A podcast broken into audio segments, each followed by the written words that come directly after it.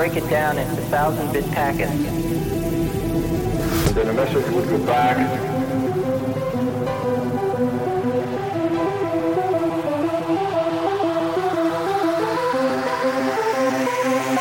such as this.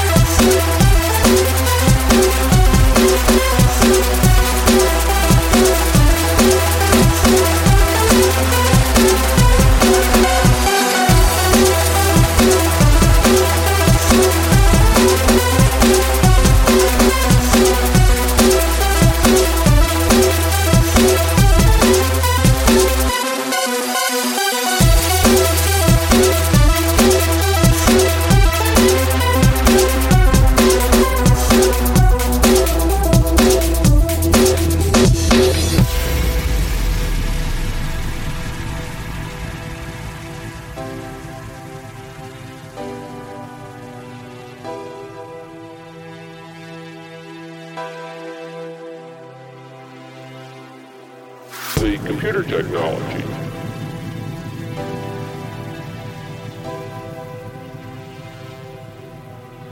has been moving in a way that nothing else people have ever known.